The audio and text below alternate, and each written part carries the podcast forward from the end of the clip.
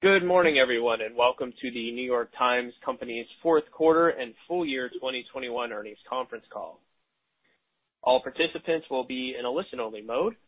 Should you need assistance, please signal a conference specialist by pressing the star key followed by zero. After today's presentation, there will be an opportunity to ask questions. To ask a question, you may press star and then one on your telephone keypads. To withdraw your questions, you may press star and two. Please also note today's event is being recorded. And at this time, I'd like to turn the conference call over to Harlan Toplitzky, Vice President of Investor Relations. Please go ahead. Thank you, and welcome to The New York Times Company's fourth quarter and full year 2021 earnings conference call. On the call today, we have Meredith Kopit Levien, President and Chief Executive Officer, and Roland Caputo, Executive Vice President and Chief Financial Officer. Before we begin, I would like to remind you that management will make forward-looking statements during the course of this call. These statements are based on our current expectations and assumptions, which may change over time. Our actual results could differ materially due to a number of risks and uncertainties that are described in the company's 2020 10-K and subsequent SEC filings. Given the impact that the COVID-19 pandemic had on our business in 2020, we will also present certain comparisons of our operating results in 2021 to 2019, which we believe in many cases provides useful context for our current year results. In addition, our presentation will include non-GAAP financial measures, and we have provided reconciliations to the most comparable GAAP measures in our earnings press release, which is available on our website at investors.nytco.com. And finally, please note that a copy of the prepared remarks from this morning's call will be posted to our investor website shortly after we conclude. With that, I'll turn the call over to Meredith Kopit Levien. Thanks, Harlan, and good morning, everyone. 2021 was a terrific year for The New York Times Company. It was our second-best year ever for net subscription additions, despite changes in the news cycle following 2020's historic period, and it was also a strong year in advertising. With these results, we saw the attractiveness of our digital-first, subscription-first approach show through. The company achieved $2 billion in annual revenue for the first time since 2012, with revenue growing 16% compared with last year. Adjusted operating profit grew 34% and was our highest in many years, and we saw a 200 basis point improvement over 2020 margins, boosted by a recovering ad business. Looking ahead, our priority is to continue this momentum by further penetrating our growing total addressable market and leveraging our unique platform and the deliberate investments we've made in our journalism, technology, and adjacent products to build a larger and more profitable New York Times Company. Before I go into more detail about the future, let me put these plans in context of the incredible growth and successful execution of our strategy over the last few years, particularly in 2021. In early 2019, we established a goal of reaching 10 million subscriptions by 2025. With the acquisition of The Athletic, which closed yesterday, and the 8.8 million subscriptions we achieved on our own, we have now surpassed this target. Even without The Athletic, we believe we would have reached 10 million subscriptions far sooner than we originally anticipated. Our 1.273 million total net additions in 2021 were 23% higher than 2019, the year before the pandemic. Our profit growth in 2021 meant another year of strong cash flow that added to an already robust balance sheet, which has improved meaningfully over the past decade. This strong balance sheet and our confidence in the continued cash generative nature of our business model enabled our all-cash acquisition of The Athletic, a strategic move intended to further accelerate our growth. This morning, we also announced that our board of directors has authorized a $150 million share repurchase and a 29% increase in the quarterly dividend. As is always the case, the unmatched impact and breadth of our journalism is at the heart of our success. That was clear once again in 2021 from our reporting on the violent aftermath of the U.S. presidential election to our consequential investigation into America's systematic mistakes in the use of airstrikes, which prompted reform at the highest levels of the U.S. military, to our expansive work on the ongoing COVID-19 pandemic, including our case tracking database, which just a week ago crossed a billion page views.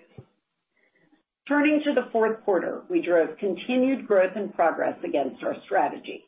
With 375,000 net digital-only additions, Q4 was our second-best fourth quarter subscription performance ever.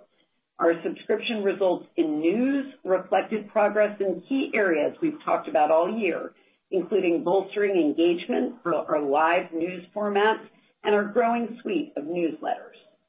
We continue to evolve the customer journey, including improving how we use machine learning to determine the ideal moment to ask people to pay, and better delineation of the experience between anonymous, registered, and subscribed user states. That work has meant greater success converting users earlier in the customer journey. It was a record quarter for net additions to our non-news products.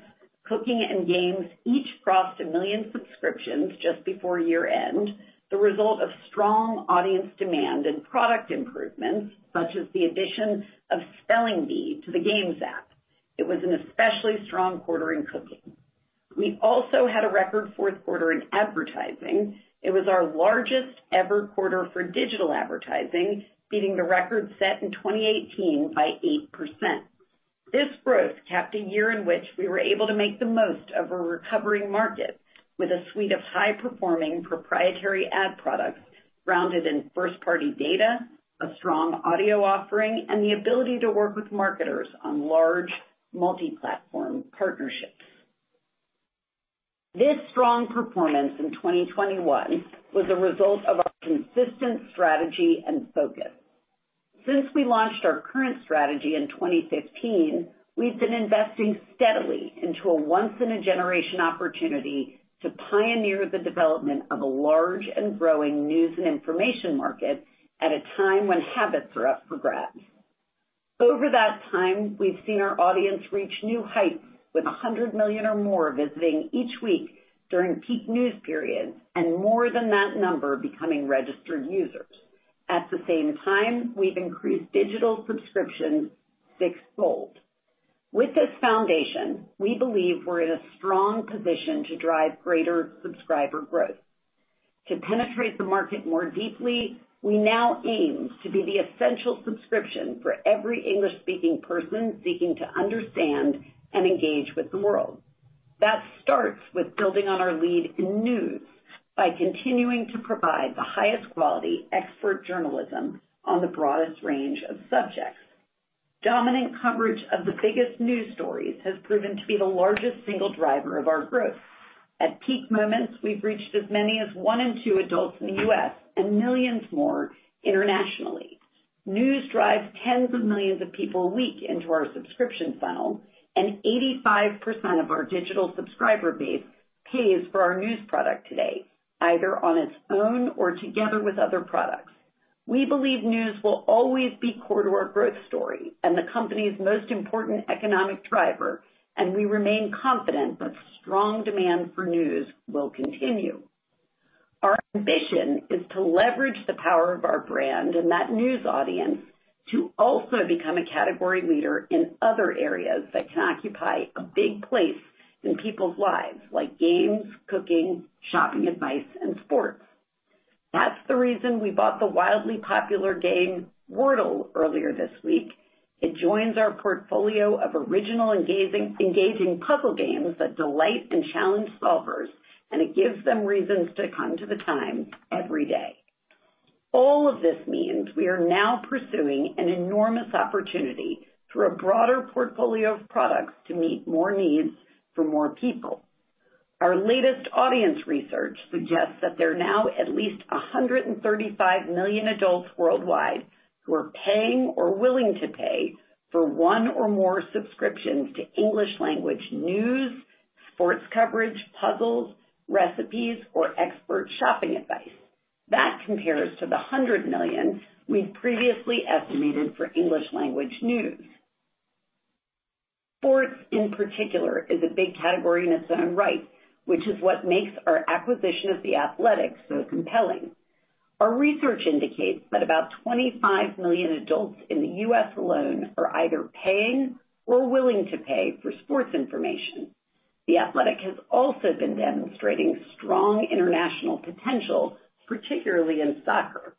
Today, our overlap with The Athletic subscriber base is modest, and we believe there is ample runway for growth. We're increasingly optimistic about The Athletic as we've solidified our integration plan. The exhaustive diligence and analysis we did before coming to an agreement supports our belief that this is the right time, the right category, and the right model to add to our platform. As we said in January, The Athletic's business isn't profitable today, but as we apply many of the same insights that drove our subscription business to grow sixfold since 2015, including widening its audience, building a deliberate customer journey, and driving repeat engagement, we believe that it will be a driver of The Times achieving a larger scale in subscribers and profits over time. We also believe there's a lucrative advertising business to be built, and we have the capabilities and track record to build it. Everything I've described, continuing to lead news, building our strength in other categories, adding sports, is about unlocking our potential to become the essential subscription. In service of that vision, I'll note a key change in how we're measuring our progress and talking about our strategy. We're moving toward an emphasis on individual subscriber growth rather than growth of total subscriptions.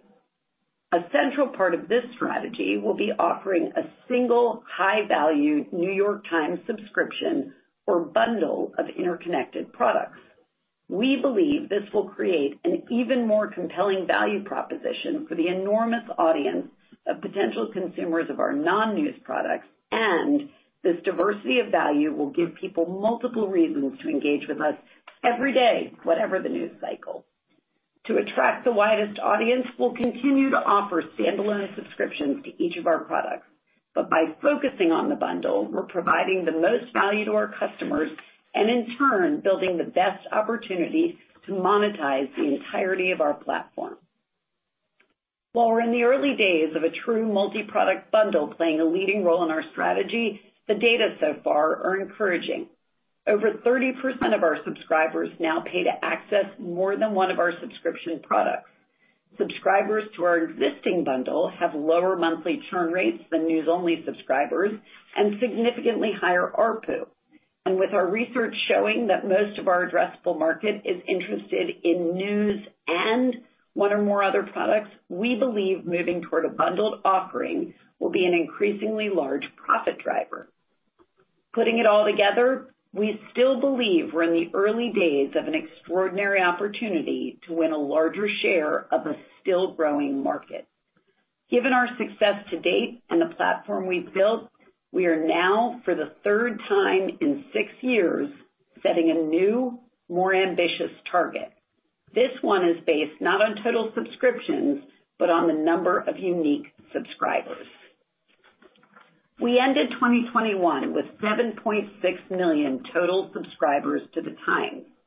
Beginning in 2022, we're now aiming for a new goal of at least 15 million total subscribers by year-end 2027, a number that would be larger if expressed in individual subscriptions and a number that represents roughly doubling the number of total subscribers The Times had at the end of last year. Roland will have more to say about our shift from subscriptions to subscribers in a few minutes. This new goal is meant as yet another mile marker, not an end state. And based upon our analysis of the opportunities ahead of us in the portfolio, products, and platform we've built, we believe the journey to this new subscriber target will drive meaningful revenue and profit growth. In order to accomplish this, we'll continue to invest into the opportunity, and we won't sacrifice long-term growth in the name of short-term profit. But let me share a few top-line thoughts about how we're thinking about costs in this next phase of our strategy. Given that our investments in journalism, our digital product experience, and tech continue to yield strong organic subscriber conversion, we expect that we'll be able to improve the overall efficiency of our marketing spend for our core product set. We intend to continue to invest in our digital product development and our underlying tech, but in doing so, we believe we will see further benefit from its capabilities as they improve. As an example, we plan to apply some of the machine learning practices we've developed for our news product to Cooking to identify the right moment to prompt a user to subscribe. We expect our people costs will rise in order for us to continue to attract and retain top talent. That reflects the state of the talent market generally, and we also expect that we'll continue to add people in journalism, other content areas, and tech. However, the unique nature of our product means that every dollar we invest here goes a long way. Turning to how we expect this to play out in 2022. We expect to grow adjusted operating profit dollars in our core business in 2022 before the previously disclosed impact from The Athletic, but we do not expect that growth to entirely offset the dilutive impact of The Athletic in our first year of ownership. While we understand there is a short-term impact on profitability, we're confident in the long-term opportunity that The Athletic represents. Given our progress in 2021, we are at a natural time to provide a strategic update to our investors. So we plan on hosting an investor day in the middle of this year, where we look forward to sharing more about our outlook for the company and the opportunities ahead of us. Before I hand it over to Roland, I wanna say just how proud I am of our team and for all they accomplished last year, journalistically and commercially. And I want to express how optimistic I am about this next phase in our growth journey. I believe we are still in the early days of building our business. We have a leading but low penetration of a large market that we think will continue to grow for secular reasons. And we have a business model that can scale and deliver meaningful revenue and profit growth as it does. Our 15 million subscriber target represents what we're aiming for in this next phase of our strategy, but is by no means an endpoint. And I believe our journey to achieving it will yield an even more exciting, resilient, and valuable New York Times Company. Over to you, Roland. Thank you, Meredith, and good morning. Fundamental strength in the underlying business, exemplified by strong digital subscription unit growth and healthy growth in both subscription and advertising revenues, resulted in strong financial performance in the fourth quarter. Adjusted diluted earnings per share was $0.43 in the quarter, $0.03 higher than the prior year. We reported adjusted operating profit of approximately $109 million, higher than the same period in 2020 by $12 million, and higher than 2019 by $13 million. An important comparison point given the impact that the pandemic had on our 2020 results. We added 171,000 net new subscriptions to our core digital news product and 204,000 net new standalone subscriptions to our other digital products, for a total of 375,000 net new digital-only subscriptions. The international share of total new subscriptions remained at 18% as of the end of the quarter. Total subscription revenues increased more than 11% in the quarter, with digital-only subscription revenue growing 23% to approximately $205 million. Digital-only subscription revenue grew as a result of the large number of new subscriptions we have added in the past year and continued strength in retention of the $1 per week promotional subscriptions who have graduated to higher prices. It's worth noting that digital subscription revenue in the quarter was slightly lower as a result of the impact from a one-time adjustment made to reflect change in the way we charge for subscriptions in a grace period. Digital news subscription ARPU for the quarter increased 5.5 percentage points compared to the prior year and was slightly lower compared to the prior quarter. This improvement in the year-over-year rate was primarily due to subscriptions graduating from their introductory price to either full price or an intermediate step-up price in the quarter, while the sequential pressure is largely a result of higher subscription additions at introductory promotional pricing. ARPU related solely to domestic news subscriptions increased nearly 7 percentage points versus the prior year and was slightly lower versus the prior quarter. As we predicted would happen on our third quarter earnings call, churn rates increased in the fourth quarter within a range we had been expecting as a result of three factors. A one-time effect of a regulatory change in an international market, a tightening of the rules governing the overall payments environment, and the impact of optimizations we've made to intentionally convert users earlier in the customer journey, whereby we are accepting slightly higher churn rates in exchange for higher conversion rates, starts, and cumulative lifetime value. Now I'd like to take a moment to expand upon our plan to begin disclosing the number of subscribers to our products, which Meredith mentioned a few moments ago. As we begin to more intentionally market a bundled subscription, the number of individual subscriptions becomes a less useful measure of our scale. For instance, an individual who separately subscribes to our news and cooking products is currently counted as two subscriptions, while an individual subscribing to all of our products through a bundled offering, which includes news, cooking, and games, among other items, is only counted as one news subscription. To put this into the context of our current results, we reported 1.273 million total digital net subscription additions in 2021, bringing the end of period digital subscription number to 8 million. These subscription numbers equate to net digital subscriber addition of 936,000 and end of period digital subscribers of more than 6.8 million. Said differently, as of the end of Q4 2021, we had 6.8 million digital subscribers paying for more than 8 million digital subscriptions, or an average of just under 1.2 subscriptions per subscriber.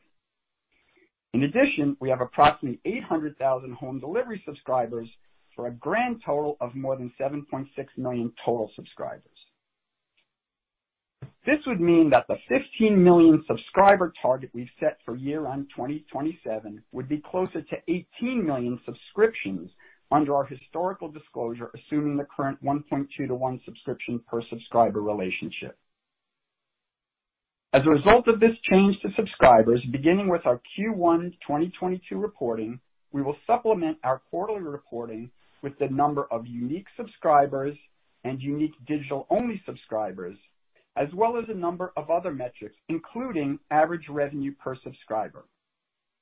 We expect to continue to report on the numbers of subscriptions as we currently do for at least a full year, but with our first quarter earnings, plan to discontinue the breakout of digital subscription revenue between news and other, since we believe it provides little insight as bundled subscriptions crossing these categories become more prevalent. I'll now return to my commentary about our fourth quarter results.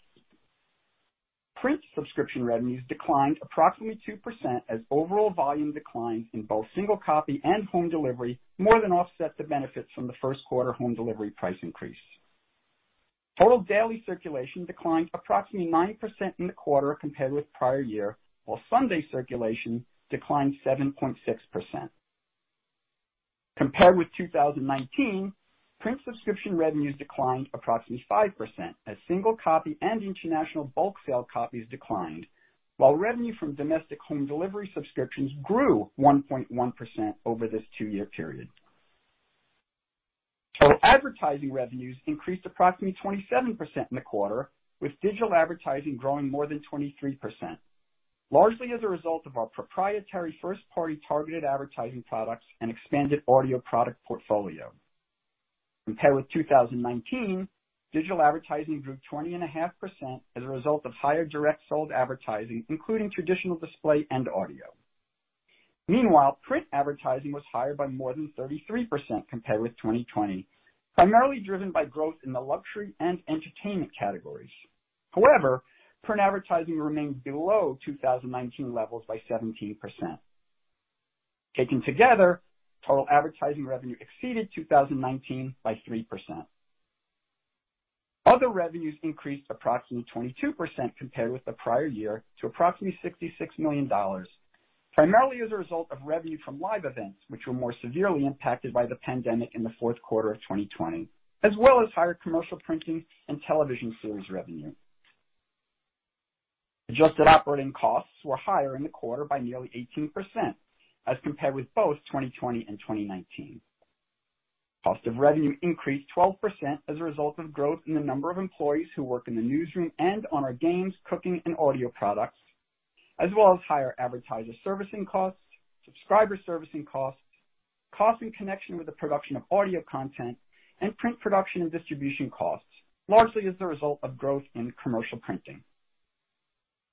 Sales and marketing costs increased 50%, driven primarily by higher media expenses.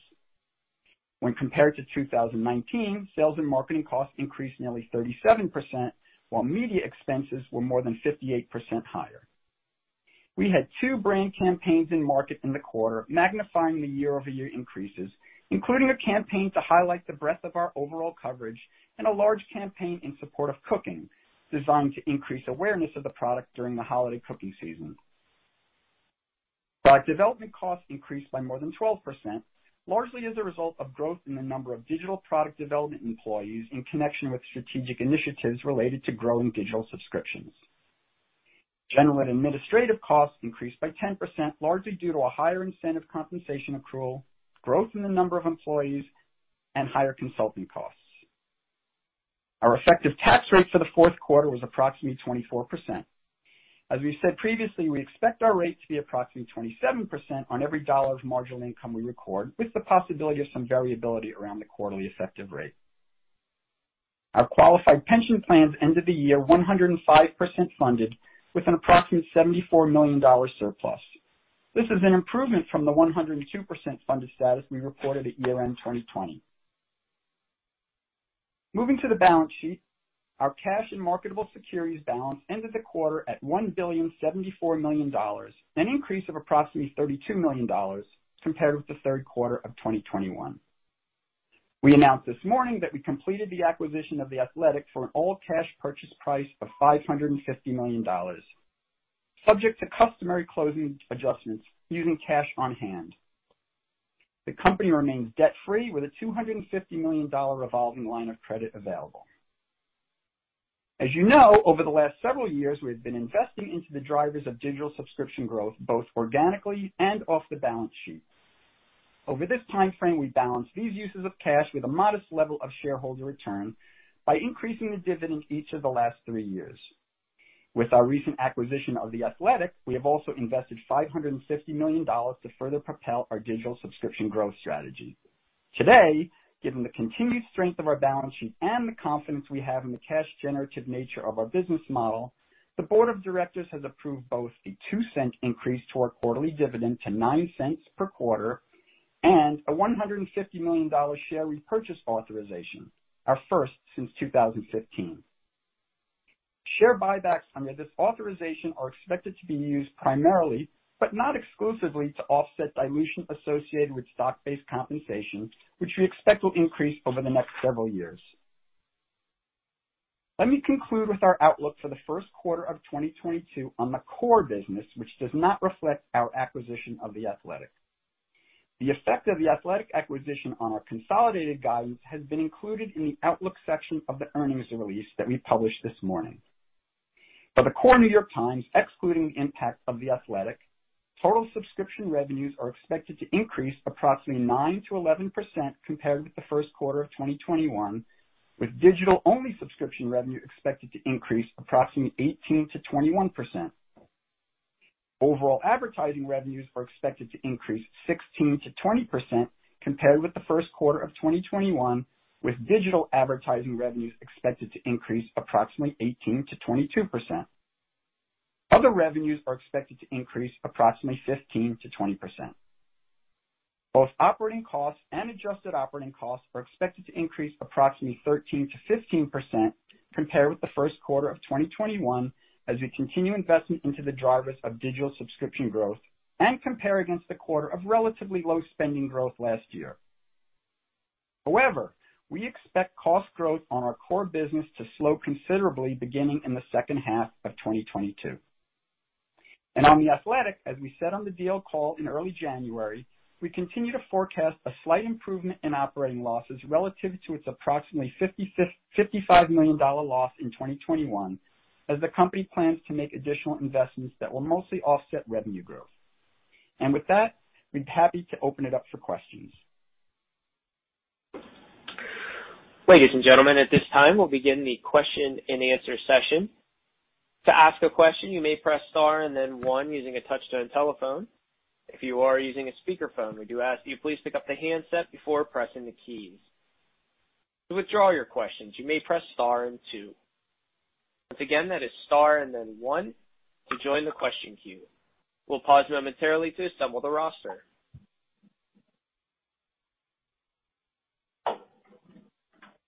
And our first question today comes from Thomas Yeh from Morgan Stanley. Please go ahead with your question. Thanks so much. Um, a quick question on, and you're shifting focus towards unique subscribers rather than individual subscriptions, is there any change in your approach at the consumer level for those subscribers who are signing up for separate services currently? I mean, you mentioned keeping standalone services in place, but do you anticipate any near-term ARPU headwinds if subscribers of multiple services shift towards a premium bundle? And then Roland, last quarter, you spoke about expectations for core margins to remain similar in 2022 versus 2021 pre-Athletic. Just given some of the advertising strength that we're seeing flowing into this year, should we anticipate some benefit there, or do you see opportunities to reinvest that upside? Thanks so much. Hi, Thomas. I think Roland wants to answer both of those. Go for it, Roland. Yeah. Thanks, uh, Thomas. So let's talk about the ARPU first. You know, the driving motivation behind um, moving to a more intentional marketing of the bundled offering is that, you know, Meredith talked a little bit about there's higher retention, but there's also higher ARPU, right? So folks are willing to pay a higher price um, to be able to experience uh, more of the breadth of the whole New York Times offering. So actually, over time, we expect um, this to be a tailwind to ARPU um, as more folks are um, subscribing to a higher priced bundle. We don't expect to offer uh, the bundle to anyone, say, today who's got a multi-product subscription. We wouldn't offer this bundle for less than they're already paying. So I think it's more of a tailwind on ARPU than a headwind. Yeah, Roland, I'll just mm-hmm. add that we're still experimenting with pricing, and you're gonna see us do that um, for a while. And then you asked about, I guess, um, um, a little follow-up on the on the margin question. And and you heard Meredith in her prepared remarks describe what we think the profit contour is going to be for 2022. That is an increase in dollar profits this year, Um, ex The Athletic. Um, uh, probably not covering the full expected Athletic loss, but we will have um we'll have growth in our in our absolute profits. Okay, that's helpful. And then just maybe a last one from me on the advertising strength. Can you revisit the plans to drive the ad opportunity at The Athletic and maybe some of the timing and uh, operational goals that you're hoping to get to uh, for the rest of the year? Sure, Thomas. I'm I'm happy to take that one. I would say we we expect the business at The Athletic, um, character-wise, to look very much like the business we have at The Times, which is um, an ad business who gets its differential value from being subscription first, um, meaning premium ad products, first-party data, Um, the opportunity to work with a select group of marketers on multi-platform partnerships and an audio opportunity. So I think it's our expectation is character-wise, it will be quite similar. This is a playbook that we really understand, and we've been running now for some time at The Times quite well, and we're really excited to get started now that we're closed on applying that to The Athletic. And we think it can be done in a way that is subscription first and consistent with our subscription ambitions. Thank you. Very helpful. You're welcome. And our next question comes from Kannan Venkateshwar from Barclays Capital. Please go ahead with your question. Thank you. Um, Roland, maybe uh, just for you know, just to put a finer point on some of the guidance. Um if you just take your first quarter guidance on The Athletic, on numbers with and without The Athletic and annualize that, it seems to imply roughly an annual loss of about 80 million for The Athletic. Is that roughly in the ballpark? Um and is it fair to just extrapolate the guidance from the first quarter to the rest of the year I don't know if there's some front-ended costs because of the integration there. Um so that's one. You know, when you think about um, um, the ARPU in the quarter, it was sequentially lower. Um but I think, I mean, earlier in the year when uh, you had talked about ARPU, I think there was an expectation that it would actually accelerate through the year as we reach Q4. If you could just help us understand uh, what really changed um, with respect to the cadence there. Um and I have one last follow-up on costs. Maybe we can do that later. Okay, great. Those are two really good questions. Um, I'm glad you asked the Athletic question in terms of the run rate. So the um, first quarter expectations are not representative of the run rate. Um, we still believe that, and I think I did have that in my prepared remarks, that we believe that the dilutive effect of The Athletic will be a bit below the $55 million that they lost in 2021. You would not want to extrapolate Um, the first quarter. I don't know quite how you get into 80 million, but there are some there are some increases in upfront costs that will not run through the year. So again, I think I'll turn everyone back to um, the prepared remarks where where it should be something less than the $55 million. Um, on the ARPU question, I do recall in prior calls that we expected year-over-year Um, ARPU to continue to increase while um, sequentially um, it wouldn't necessarily happen. Now, specifically for the fourth quarter, um couple things. The the net adds, we had really uh, healthy net adds in Q3, and they were heavily weighted towards the last part of the quarter. That effectively um dilutes ARPU going into the next quarter. And we had a we had a quarter where we had a good amount of um you know net adds on promotion in Q4. When you take those two effects together, that's that's affecting the um the sequential ARPU a bit. Got it.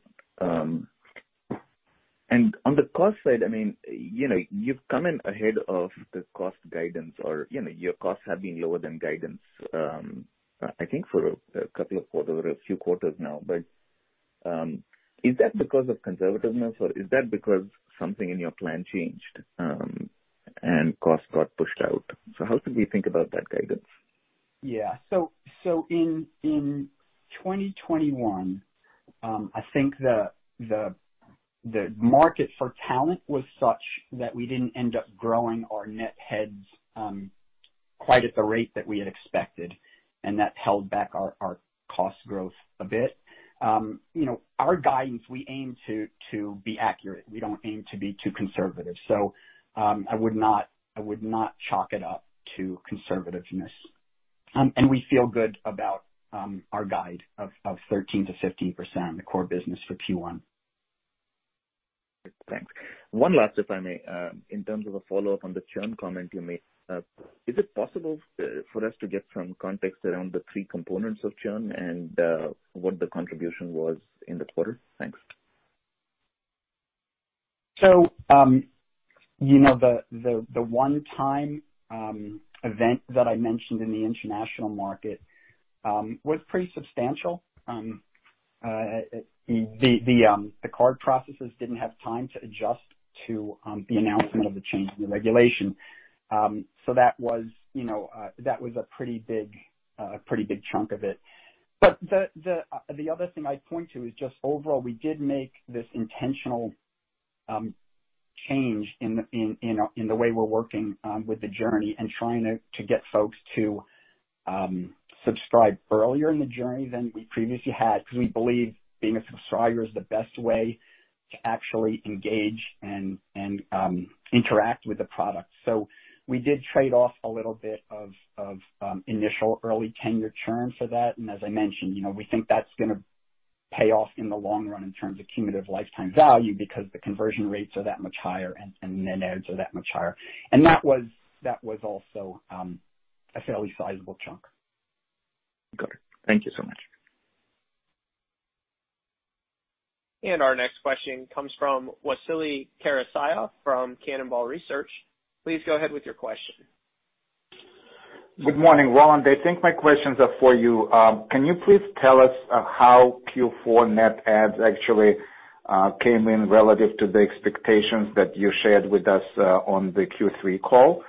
I wanted to ask you to uh, talk about the LTV to CAC ratio that you um, saw in 2021, how it compares to 2020, what the drivers are, and then what does your um, change of focus towards unique subscribers mean for your LTV to CAC calculations? Um, thank you. Okay. So let's let's talk about net adds a bit. First thing I wanna say is, you know, we're really confident in our subscriber growth potential, Um you know, in all categories, in news, in our other products, in the bundle. And I think, you know, the real hard evidence for that for that confidence is we just shared a new target um, publicly. And, you know, with that target, you can you can track our progress. You know, that said, the the news cycle is gonna ebb and flow and, you know, we don't live and die on on one quarter. Um, Q4, I just, you know, emphasize that specifically in Q4, we pulled back on friction a bit, which is what we told um, you we would do on the on the Q3 call. Um, I won't repeat myself on optimizing the journey and pay flow, which I which I just spoke to. Um and so that made churn a little worse, made net adds a little lower. None of this was outside of our expectations, and I believe we did our best to signal that on the Q3 call. Okay. The LTV to CAC? Yeah. Let's start here. Um, LTV to CAC, and you asked versus 2020. You know, 2020 was an exceptional year, um, really a black swan year, and especially in terms of LTV um, to CAC because, you know, the organic demand was so strong, and we took advantage of that by pulling back on our marketing. So in 2021, a more normalized year, you know, the LTV to CAC ratio obviously went down a bit. Um and, you know, as we've told you, we've had a little bit a little bit um a little bit worse churn, which takes the LTV down a little bit. The combination of those two things, the first being the most prevalent driver here, both led to LTV to CAC coming down. But, you know, we're really comfortable where the LTV to CAC ratio is right now. We think it's healthy. And what do you think could happens to it uh when you uh with your focus shifting towards unique subs as opposed to product-specific subs? Yeah, it's a good question. You know, I don't really see. Let's talk about the components a little bit. I don't really see the percent of organic starts to paid starts changing all that much. Um and as I mentioned, um in response to Kannan's question, we expect a change in mix, meaning mix of bundle versus um individual products. As that becomes more weighted towards um more weighted towards a bundled subscription, there's two effects that should help lifetime value. One is the ARPU, and the other is being better retention. Thank you very much. And our next question comes from Craig Huber from Huber Research Partners. Please go ahead with your question. Uh, thank you. Uh, my first question, I guess, Meredith, um, obviously your digital ad revenues are doing quite well here, up about 20, 21% over two years.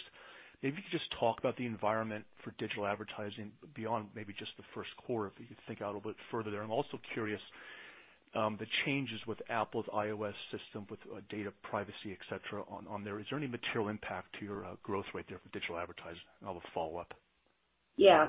Um, hi, Craig. I'll take the second one first and just say no, not not that we've seen. So um in terms of impact from Apple, and I'll add that we think um, our own, you know, proprietary first-party data products um, make The Times a compelling um, place for marketers, um, particularly in an environment where people are more concerned, not less, about about privacy. So um so no particular impact, and we think the winds are blowing in our direction in terms of what we've built with first-party data. More broadly, I'll I'll go back to something Roland and I have both been saying now for a few quarters, which is we like our ad business better today than we have in quite some time. We've worked really hard to to have a business that sort of runs on the same high-octane gas as the subscription business, which is you know, registered, logged in, deeply engaged users whose data we can use in privacy-forward ways to target ads. Um and we're optimistic that that is a sustainable strategy.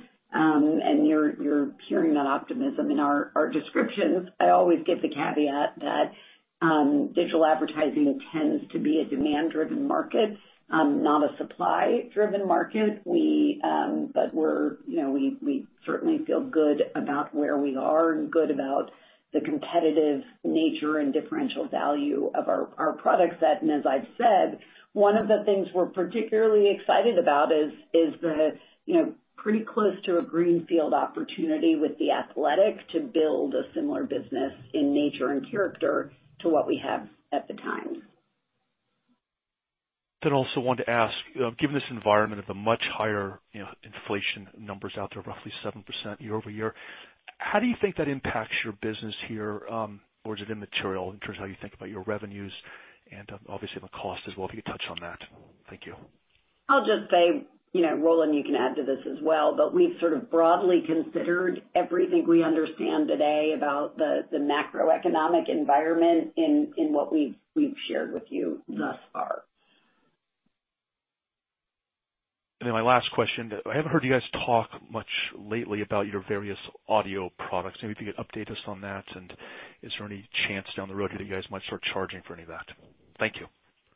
Yeah, I'm happy to take that. Um, I'll say a few things about audio. We had a you know, another strong year in engagement with with our audio products, um, led by The Daily, which I think celebrated its fifth birthday yesterday. So we continue to be you know, very very happy to have one of the the largest general interest news podcasts there is, and it continues to be a huge performer for us in every way, audience, advertising, directing attention to other, other podcasts.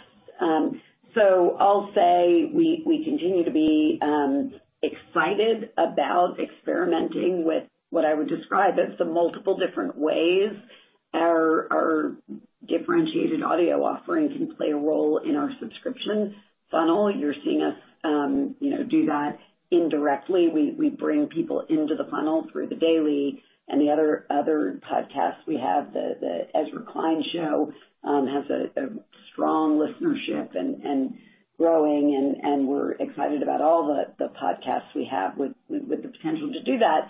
And then you saw us make a move, gosh, now I'm losing track of time, but a couple of years ago, a year ago, um, to acquire Audm, which is you know a it was a small acquisition, but is a really cool um, audio app for read aloud audio, long-form narrative journalism. And that gives us a real petri dish to experiment with um, a destination product where people come specifically um, to listen to read aloud journalism. And then I'll also say we have still a beta in the market around NYT Audio, which is really experimenting with the possibility of The Times having an audio destination. And I would say, you know, we've got lots of irons in the fire. In any scenario, we're optimistic that audio is going to play a big and important role um in you know, either directly or indirectly in our subscription business. And it's there's a ton of demand for it as an advertising business, and we're excited about the products that we have and expect to continue to add to it. That's great. Sorry, my last question on that. What is the number of unique listeners that you have, either daily or monthly? That's all I have. Thank you very much. I don't think we disclose that. I'll just say it continues to be strong. I think we've said stuff in the neighborhood of a couple million people a day um, who listen to The Daily. I don't think we've disclosed um, beyond that, but it's in the range of a couple million or a few million um, for The Daily. Great. Thank you, Meredith. Thanks. Our next question comes from Vijay Jayant from Evercore ISI. Please go ahead with your question. Hi, it's Davis on for Vijay. Um, just a few questions, if I could. Have all non-promotion digital news subscribers received a price increase now? And how should we think about price increases for your digital news product going forward? And you know, how does bundling kind of affect how you think about price increases? And then I just had a second question on a follow-up to the LTV to CAC question. I understand it's worse than 2020, but compared to 2019 levels, how does the LTV to CAC compare? Okay. So um I'll take the pricing question. Let me be clear. Are you asking about the price increase on the tenured subscribers or the step-up of the promotional? I think I heard the question. I think the intent is about the price increase on the tenured subscribers. Yes, correct. Okay. So um yeah, we're almost done with that program. There are there are um um not that many folks who fall into the category of Um, getting moved from 15 to $17 a month left. So the effect of that, you know, the little boost we get from that is is pretty much exhausted. Um and at this point, we don't have any plans um, further on tenured price increases. Um, as far as... I'm sorry, Davis, can you repeat the second part of your question? Yeah. And then how how does kind of bundling affect how you think about price increases? Yeah, very good. So um so a couple things. One is we are still um in in a kind of a testing mode as to what the right price will be for that bundle. Um but you could you could expect it to take sort of the same approach. We would take a similar approach to what we've done, meaning there would be a promotional price and then and then a step up and then a and then a full price. Um and some folks would go to full right away and others would step up. So that's that's probably the model, but we're still testing what those right price points are, both in terms of the promotional rate and um and and the full list, wrap rate. That said, you know, ultimately the the the play here is that ARPU um will increase as folks are subscribing to, to you know, the full breadth of The New York Times, which provides um, a lot of value on an on an everyday basis for for a lot of needs, you know, beyond news.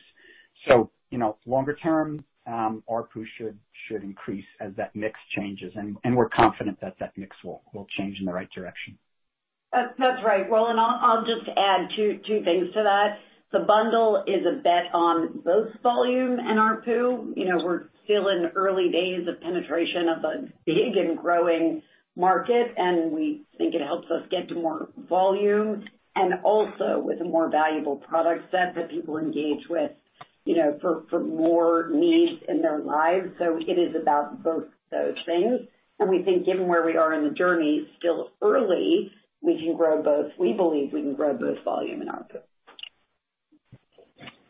Then your your question was, I guess a follow-up on LTV to CAC, and and I guess I'll just um I'll add a little bit to what I said before, and that is, um we Meredith mentioned in her prepared remarks that we expect to get more efficient on the marketing side because of the improvements we're making in the product and the in the and um and the like. So um you know, that's gonna actually help Um, our LTV to CAC ratio because we don't expect um, to be marketing at the same necessarily at the same rate. So as that efficiency goes up, that should also um, uh, be a tailwind to LTV to CAC. I don't have the 2019 figures in front of me, but um but again, the the the numbers are very healthy. We're we're happy where they are, and I suspect they are they would be higher.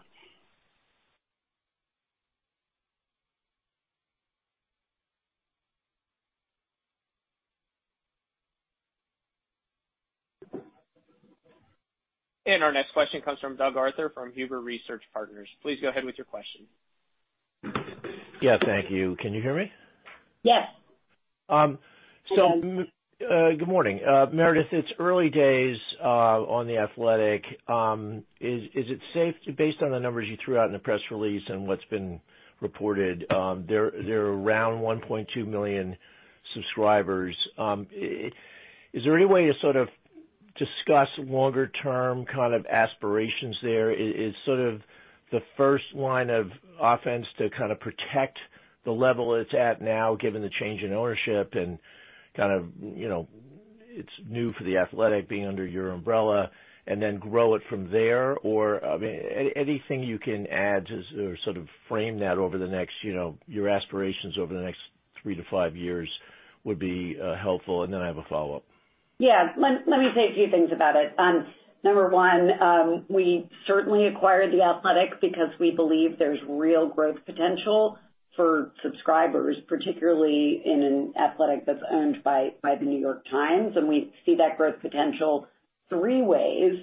Um, you know, we think owning The Athletic and being able to meet daily needs in sports helps bring more people into The New York Times funnel. So we think it helps us sell more news and bundled subscriptions. We believe that the um, platform and the products that we've built will enable us to to you know direct some of that funnel to grow subscriptions for The Athletic, which we've described. We, you know, some of the first moves we'll make will be about distribution and audience development at The Athletic, um, applying the insights we've gained from our customer journey to The Athletic, and also applying um a lot of what we've learned about how to drive engagement and repeat engagement. So we see growth in both those places, to The Athletic as a standalone subscription and also um for the the broader sort of potential of of a Times bundle or or the Times Times news product.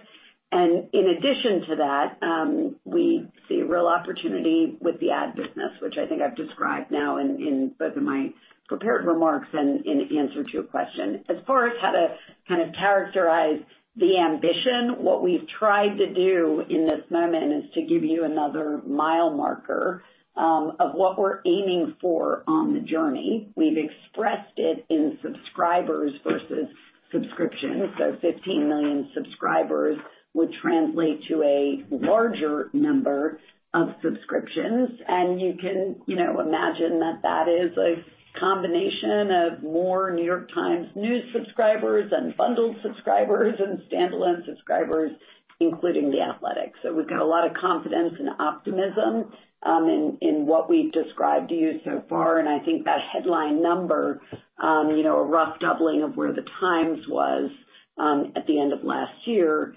Um, is is is the best way we can describe it to you. And our ambitions for The Athletic are within that.